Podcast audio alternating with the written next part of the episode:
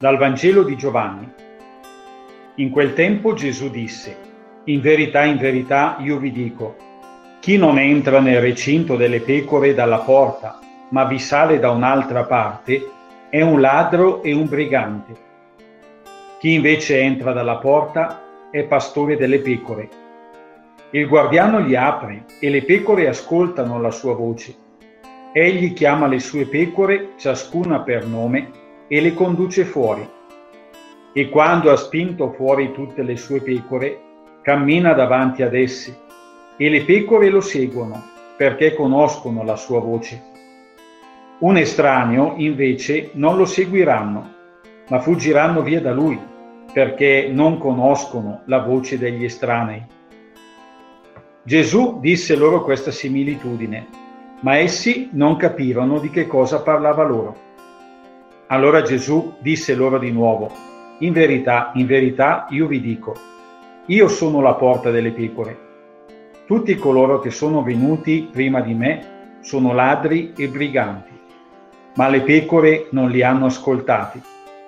Io sono la porta. Se uno entra attraverso di me sarà salvato. Entrerà e uscirà e troverà pascolo. Il ladro non viene se non per rubare uccidere e distruggere.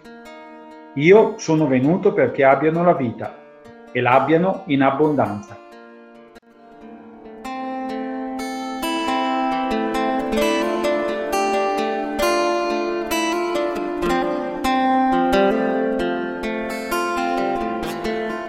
La porta, la porta.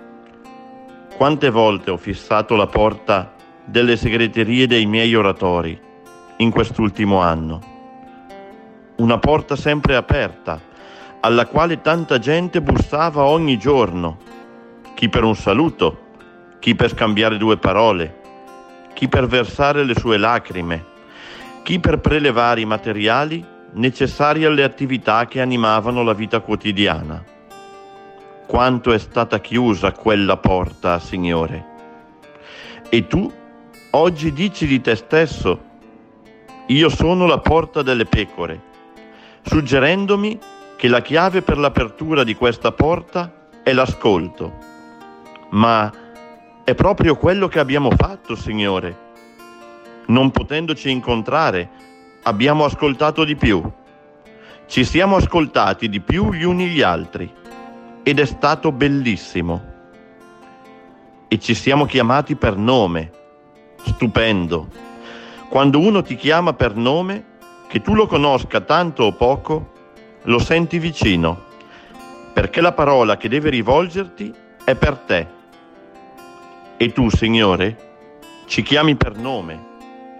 Il tuo non è un appello indifferenziato all'ascolto di un messaggio standard, ma l'annuncio dell'amore di un Dio morto e risorto per noi, rivolto a ciascuno di noi. Siamo figli amati e chiamati ciascuno per nome. Come fuggire da un Dio così?